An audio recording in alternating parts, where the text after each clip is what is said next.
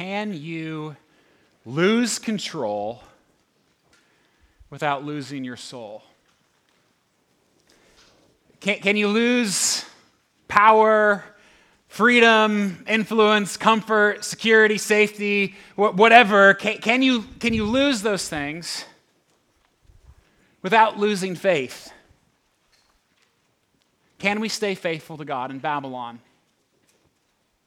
Okay, so it's not exactly Babylon that we're, that we're living in, and, yet our, our world is, is, clearly changing. No, that the sky is not falling, and, and yet, in, in, a world that's changing as quickly as ours, what is it going to look like to, to be the people of God in the years ahead? I mean, it's, it's not as easy as it used to be, is it? I, mean, I think, for example, of the, um, the battle recently in, in Massachusetts, a school board, this was last year uh, they banned any, any future student teachers coming out of a particular near, nearby Christian colleges, college uh, because of their, their biblical beliefs on, on sexuality. And, and the school board actually, uh, in their, their reason that they, they gave, they, they compared Christians to the KKK, reasoning that if you can ban the one, surely we should be able to ban the other. Because essentially, that's, that's who we are now, right? Or, or, I, or I think about the, the five year battle of a group of nuns uh, who didn't want to, to violate their conscience by being forced to purchase contraceptives. I could care less about contraceptives, but should they, should they have to, to go against their, their conscience? Should they be forced to, to go against the, the things in, in, which, in which they believe?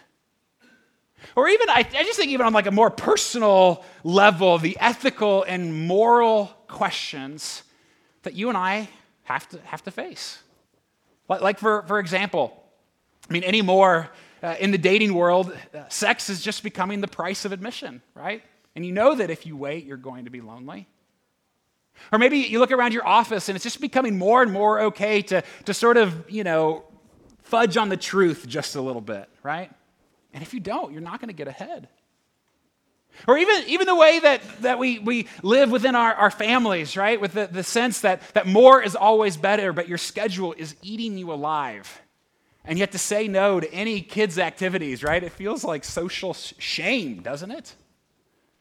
Should we all just start giving into these things already? Because the, the reality is, Christians have gone from a position of influence and, and power, maybe, maybe a little too much power for our own good, to, to a place of growing obscurity and even hostility. It's not as easy to be a Christian as it, as it was 10 years ago. And it will be harder still in another 10. And for many of us, it feels as if life around us is, is out of control.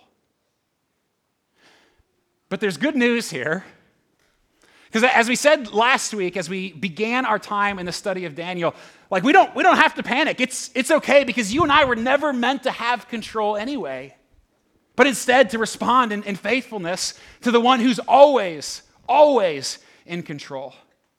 And when we, when we feel compromised, when we feel ethically, ethically cornered, and we don't know which way to turn, when we feel powerless, Daniel shows us you can lose control without losing your soul.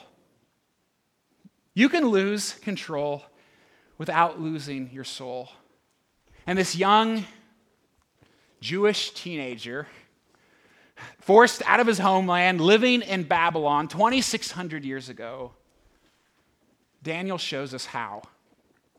If you have a Bible, go ahead and turn to Daniel Daniel chapter 1. If you, if you weren't here with us last week, I'd encourage you, uh, if you want to study Daniel with us, it'd be helpful to go and listen to the podcast just because we covered a lot of the background information uh, of the context historically in which they're in. Uh, but let me just kind of quickly catch us up just a tiny bit here.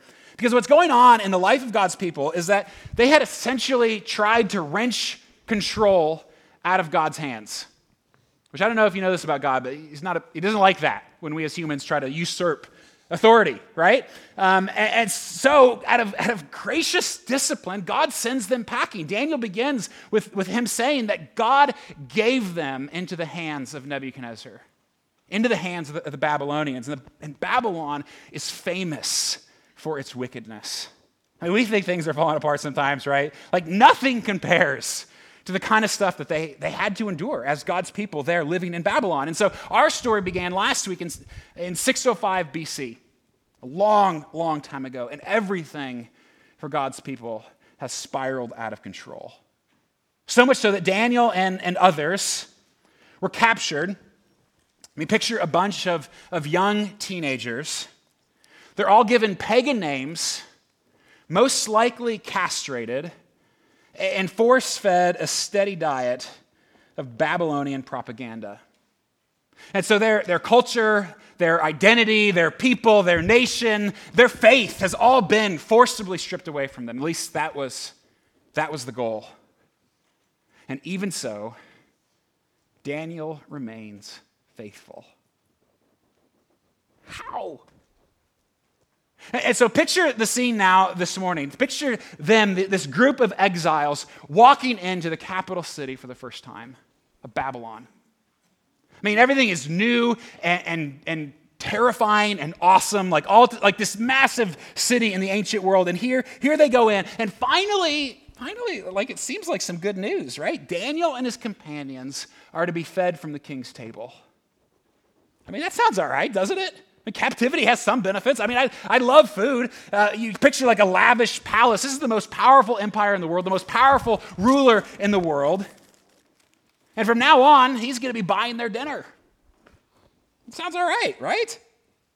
And, and I'm just guessing here as well, but like, they've just made the 800 mile trek from Jerusalem to Babylon. They're probably a little bit hungry, right? And have you ever seen a teenage boy eat? I mean, no offense, but like kind of gross. Right? It's impressive what they can accomplish, right? And so this is them. And you know, in these, these, these weeks that they've been traveling, they've been, all of them have been wondering, what is, this, what is life going to be like? Are we going to make it? Am I ever going to feel full? Is it going to be okay? What are our living conditions going to be like? And finally, they walk into this palace. Splendors like they never even imagined. And dinner's going to be on the king. And so I, I, quickly imagine, right, these, these young men lining up at this, at this buffet. But Daniel, sort of off quietly by himself, says, No thanks. Ah, I don't think so. Look, look at verse, verse 8. But Daniel resolved that he would not defile himself with the king's food or with the wine that he drank. I mean, have you ever heard anything so ridiculous in all your life? Like, what's the big deal, Daniel? I mean, like, why does he even care? And even if this is like somehow a moral, ethical issue for him, I mean, like, don't you want to just say, like, dude, you're in exile. Like, God owes you a meal. Go and eat, right? I mean, you just feel bad for this kid. What is, what is he thinking in this moment? Yeah, I'm not, I'm not going to eat that. Why? Well, we really don't know exactly. I mean, there's certainly a lot of theories around this. I mean, a couple of the more popular theories is that, well, it's most likely the food wasn't kosher, right? So it didn't fit into the Jewish dietary laws, just a little too much bacon on the table. Um, that's a decent argument, except that it doesn't explain the wine, right? Wine's kosher. Why didn't you at least have some nourishment, right? He says, no, not even, not even that. It's also pretty likely that the food and, and the wine would have all been offered to idols, sort of in their, sort of sacrificial system to these pagan gods. Uh, but that that doesn't explain the vegetables that he's about to ask for, because most likely those also would have been offered to the deities. So, what is he doing? I mean, many, many scholars believe that it's probably a combination of a variety of things, including these two ideas. But essentially, the main thing I think that, that Daniel is trying to do is it's a deliberate, clear way, right out of the gate, for him to say to Nebuchadnezzar and to Babylon, You are not the boss of me. You do not sustain me. You don't satisfy me. My life isn't found here. Only, only the King of Heaven can possibly do that. You could take away my people. You can take away my home. You can take away my family. You can take away my name. But you cannot take my identity. And friends, listen, you can lose your name without losing your identity. You can lose your reputation, your popularity. I mean, Daniel lost everything that mattered in his life, at least, at least from our perspective, right? And yet he hasn't lost who he is. And As I think about that, I mean, for many of us, like if we lost our jobs or our friends or our bank accounts or our homes, right? If we if we lost those things in our, in our life, our reputations, would you even know who you were anymore? But as God's people, we never root our identity in that which can be taken from us. And as much as much as they're trying to make Daniel Babylonian, he will never be one of them. And this, this refusal to compromise, I mean, it's not about the food. I'm convinced it's not, it's not about the food. It's about who he is. It's about where he gets his strength. And that he would rather stand out than blend in. And if we want to be faithful to God in Babylon, we need to do the same. We need to resolve to stand out. Like, just, we got to get over this desire to fit in all the time, right? To just blend. That's not how, that's not how God's people are supposed to look. God's people aren't supposed to be normal because our identity isn't found here. It isn't found in the normal things. It isn't found in the same ways that everybody else finds out who they are. That not, not ours. And that, that is going to make us strange. We're not supposed to look the same as everyone else. Because of Jesus, we should love differently, value different ideals, work and raise kids differently, the way we use our time and our money, the way we treat people. Because the Babylonians here, they aren't just trying to, to forcibly control God's people, they're also trying to seduce them into their way of life. Have we been seduced by the pleasures, the comforts, the securities that surround us? Have we been so fully assimilated? Are we defiled? Mm, these Babylonian pork chops are so delicious right? I mean, this food thing really does throw me off because it's, I mean, it seems so arbitrary, doesn't it? Like, of all the things Daniel could have picked, like, why that? Why not your education? Like, forced to, to study the, the pagan documents of, of this other religion for three years. Why not, why not your names? Why not your, your political life that you're about to embrace for the rest of your existence on planet Earth?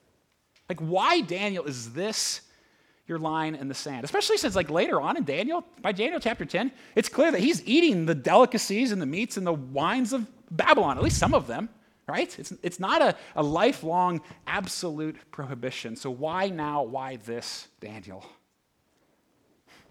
I don't really know. But I do know as it gets harder to follow Jesus, it becomes even more important and really, in some ways, more inevitable for his people to stand out, for us to look different, for us together to resolve not to defile ourselves by the things that are just commonplace for many, to give up on what's normal. I even love that Daniel uses that word resolve. Right? It means to decide beforehand.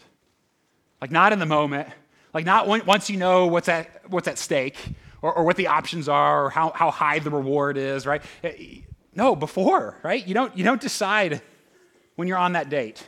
You don't decide when you're, when you're facing that really difficult test what you're going to do. You don't decide when you're sitting down with clients. Daniel says, Daniel shows us that he resolves beforehand, resolves to be different, to do it differently. In fact, there's this, this fascinating neuroscience blog uh, called Barking Up the Wrong Tree. It's not a Christian publication, uh, but listen to what it said just this past week uh, about resisting temptation. It's a very simple thing, but I love, I love what it says. Before, uh, before you give in to temptation, take a second and deliberately decide not to give in. Resolve, right? I know that sounds way too easy to be helpful. Wrong, he says. Neuroscience shows pausing and taking the time to make a decision actually helps stop you from engaging in bad behavior. That's what Daniel does. Resolves beforehand I'm not going to do this. I'm not going to become one of them. I'm not going to defile myself. Rather than being seduced by Babylon, defiled by all the pleasures and comforts and safety and control and all those ridiculous illusions that you and I build our lives upon and give our lives for. Instead of that, resolve to stand out You can lose your name without losing your identity. You can also lose your freedom without losing your character. You can lose your freedoms without losing your character, which just sounds impossible, right? I mean, Daniel, like he's pushed into a corner like a caged animal. Like, why not fight back? Why not, why not retaliate? Why not respond with anger and wrath? And yet, for Daniel, this call to stand out, it's not about self pity or arrogance or, or attack or self righteousness.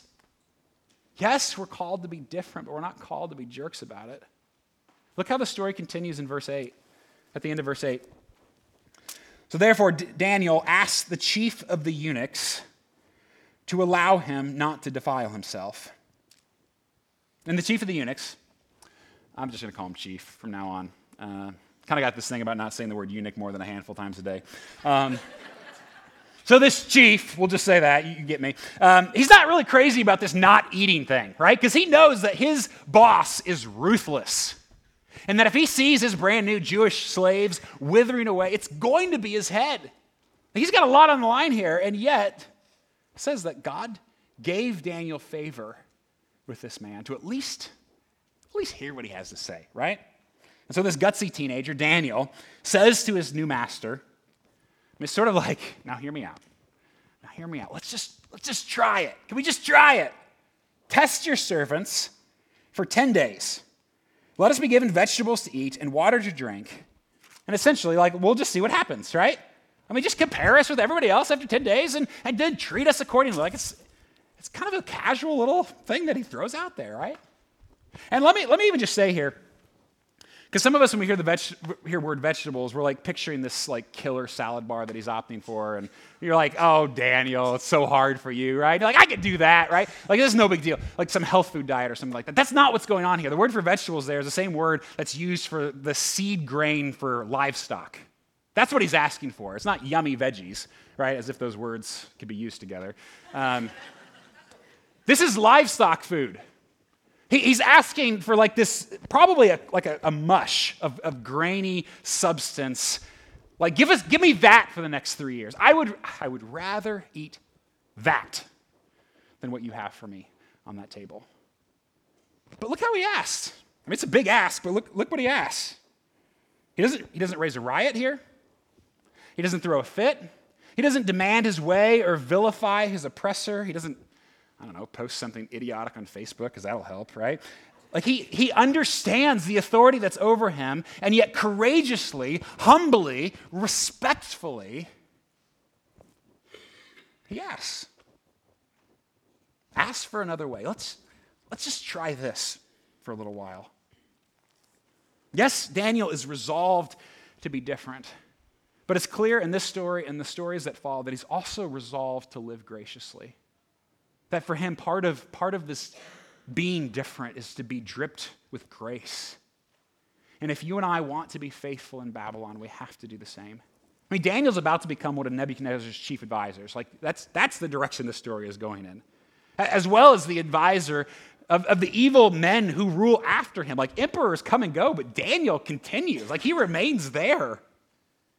He doesn't get there by being a nightmare of a human being, he gets there through humble respect, even with the people who have destroyed his, his family. Even, even those he couldn't possibly disagree with more. I mean, I've, I've like had these conversations with my kids, right? Some of you probably have as well. Like, hey, kids, if you want to get something from somebody, like if you want help, if you need something, like don't demand, don't whine, don't throw a fit. Like none of those. Like if that happens, I don't know. If, like for me at least, it's like yeah, we're not doing that. Like it's the it pushes me in the opposite direction. Yet somehow for us as a, as grown-ups, maybe if I talk louder, they'll agree with me, right? And the way the way many of us Christians talk about politics today sounds like a bunch of toddlers in an ultimate cage fight, right? Just kind of a fun image, right? Um, the louder we yell, the less people hear. And somehow we think, we think it's going to be okay by the, the, the, the, the volume of our voices or the anger, the righteous anger behind us. And yet, at every turn, Daniel resolves to live otherwise, to drip grace even when it hurts, even with people who oppress him, and he's going to face a lot of pain. This isn't like a rosy story for him. It's better than some, but it's, it's not great. They take his freedom, they can't take his character. And finally, we see here in this little story that we, we can lose our plans without losing our purpose, which might, might be the hardest one for some of us. We can lose our plans without losing our purpose. Because think about it. I mean, you got to put yourself in Daniel's shoes for a second. When he was arrested in Judah by a Babylonian soldier and deported, trafficked away from his homeland, I mean, just picture this teenager. Every expectation he ever had of what life ought to be for him. Every dream, every goal, every, every wish. I mean, it's all gone. His desire for a wife, for a family, none of that. It's not possible anymore. Uh, his, his goals for a promising career. I mean, he's in the upper echelon in Judah. Like, he should have been successful and had, had his, his life together there. All of that has taken away. All, every plan has been thoroughly and insultingly shattered in his life. And this is what he's left with. And yet, he doesn't lose his purpose. He doesn't lose God's purposes for him. Not a chance. Look at verse 15. This is how the immediate story ends. Says, At the end of 10 days, right, this test was over. Um, it was seen that they were better in appearance and fatter in flesh, which I'm pretty sure is a compliment here, um, than all the youths who ate the king's food. They were better off on this nasty mush than anybody else. So that worked, right? But this is just the beginning of Daniel's story. In fact, the way chapter one ends, this is, this is like the prologue. We're still kind of in the introduction of this, this young man's life. But look, look how chapter one concludes. Verse 17. As for these four youths, God gave them learning and skill in all literature and wisdom, and Daniel had understanding in all visions and dreams. At the end of the time, when the king had commanded that they should be brought in, the chief of the eunuchs brought them in before Nebuchadnezzar, one of the most brutal men who's ever walked on planet Earth and he spoke with them.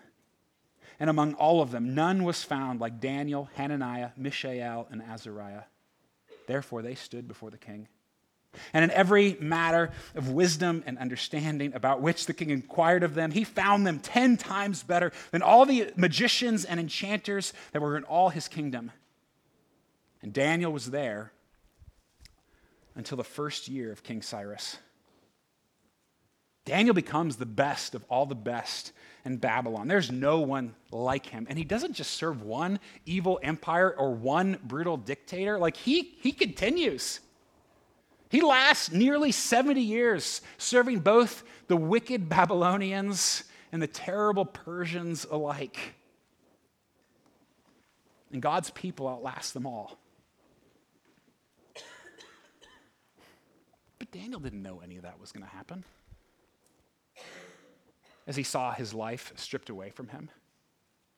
And for all Daniel know at this point in the story, like, am I going to be executed for treason? Like, is this my last moment? Am I going to starve to death on, on cold mush? He had no idea what God's purposes would be for his life. And yet it is so clear Daniel was resolved to let God manage the outcome. So that's, that's God's problem, not mine.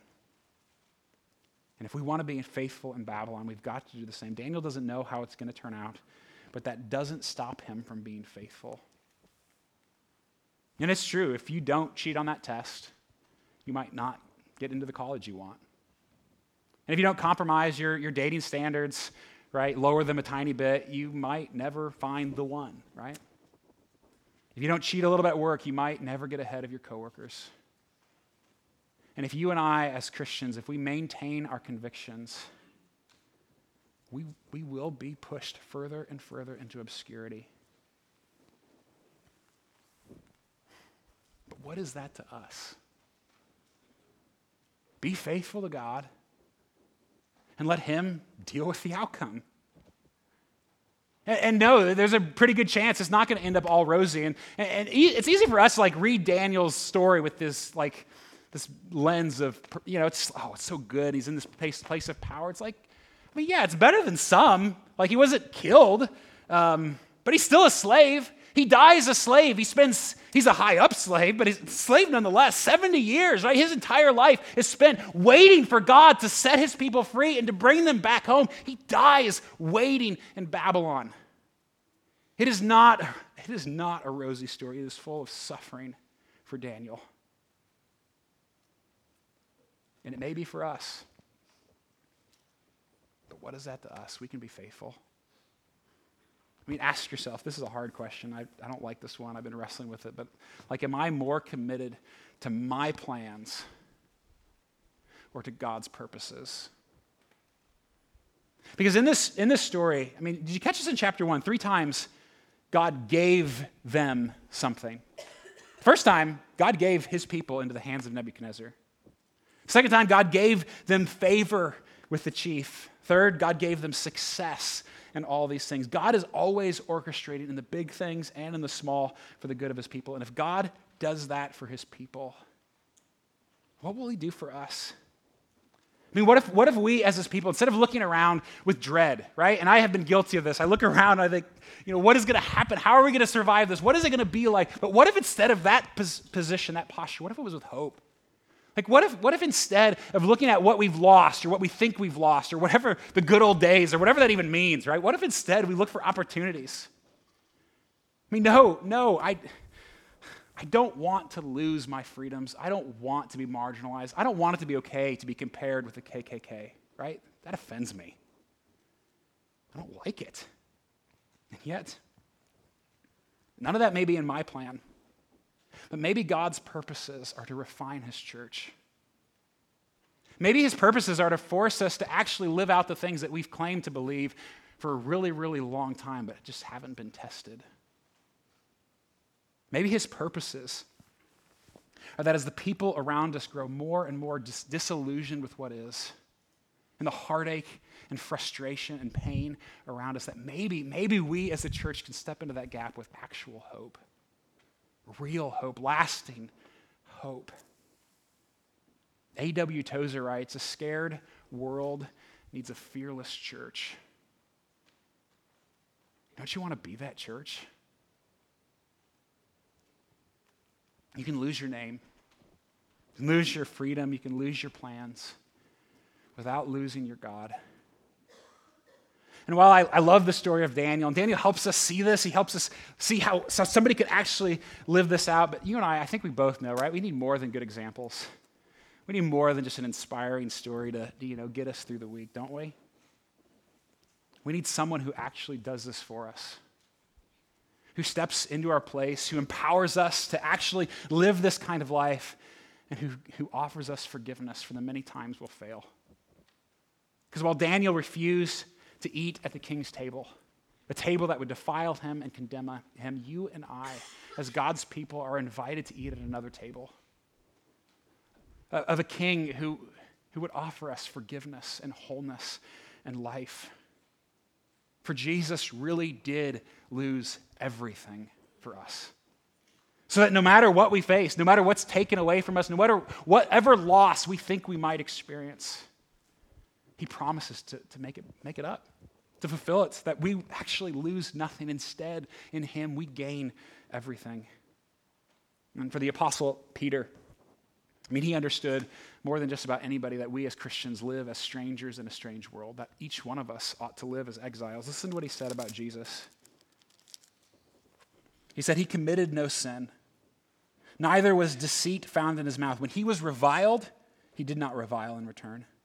When he suffered, he did not threaten, but continued entrusting himself to him who judges justly, which sounds so much like Daniel, right? But here, here's where Jesus is so much better. Jesus himself bore our sins, our failures, in his body on the tree that we might die to sin and live to righteousness. By his wounds, you have been healed. And if that's true, friends, it doesn't matter how much our world changes. Christ is our identity. Christ is our character. He is our purpose. And nothing or no one can take that away from us. For with, with Jesus, we really can lose control without losing our souls. And so this morning, we get to come to that table. The King of heaven, Instead of, instead of eating vegetable gruel, we get his body and blood poured out for us, a symbol of forgiveness and hope. Instead of coming to, to this, this king's table as, as slaves, as, as subjects, uh, un, unwanted, un, unwelcome, we come together as sons and daughters in this, this king, with this king. And instead of a, a kingdom that fails, that's continually replaced, we come as citizens of the kingdom that will never end. But before we do that, why don't we take just a moment here? What, in response to these things, what do you and I need to resolve to do? Let's pray quietly together now. Gracious Father, perfect King, we, your people, resolve together to stand out, to live graciously, and to let you manage the outcomes. And God, we, tr- we resolve to trust you both in the successes as well as the discouragements. And we rely on you and you alone for all the forgiveness when we fail.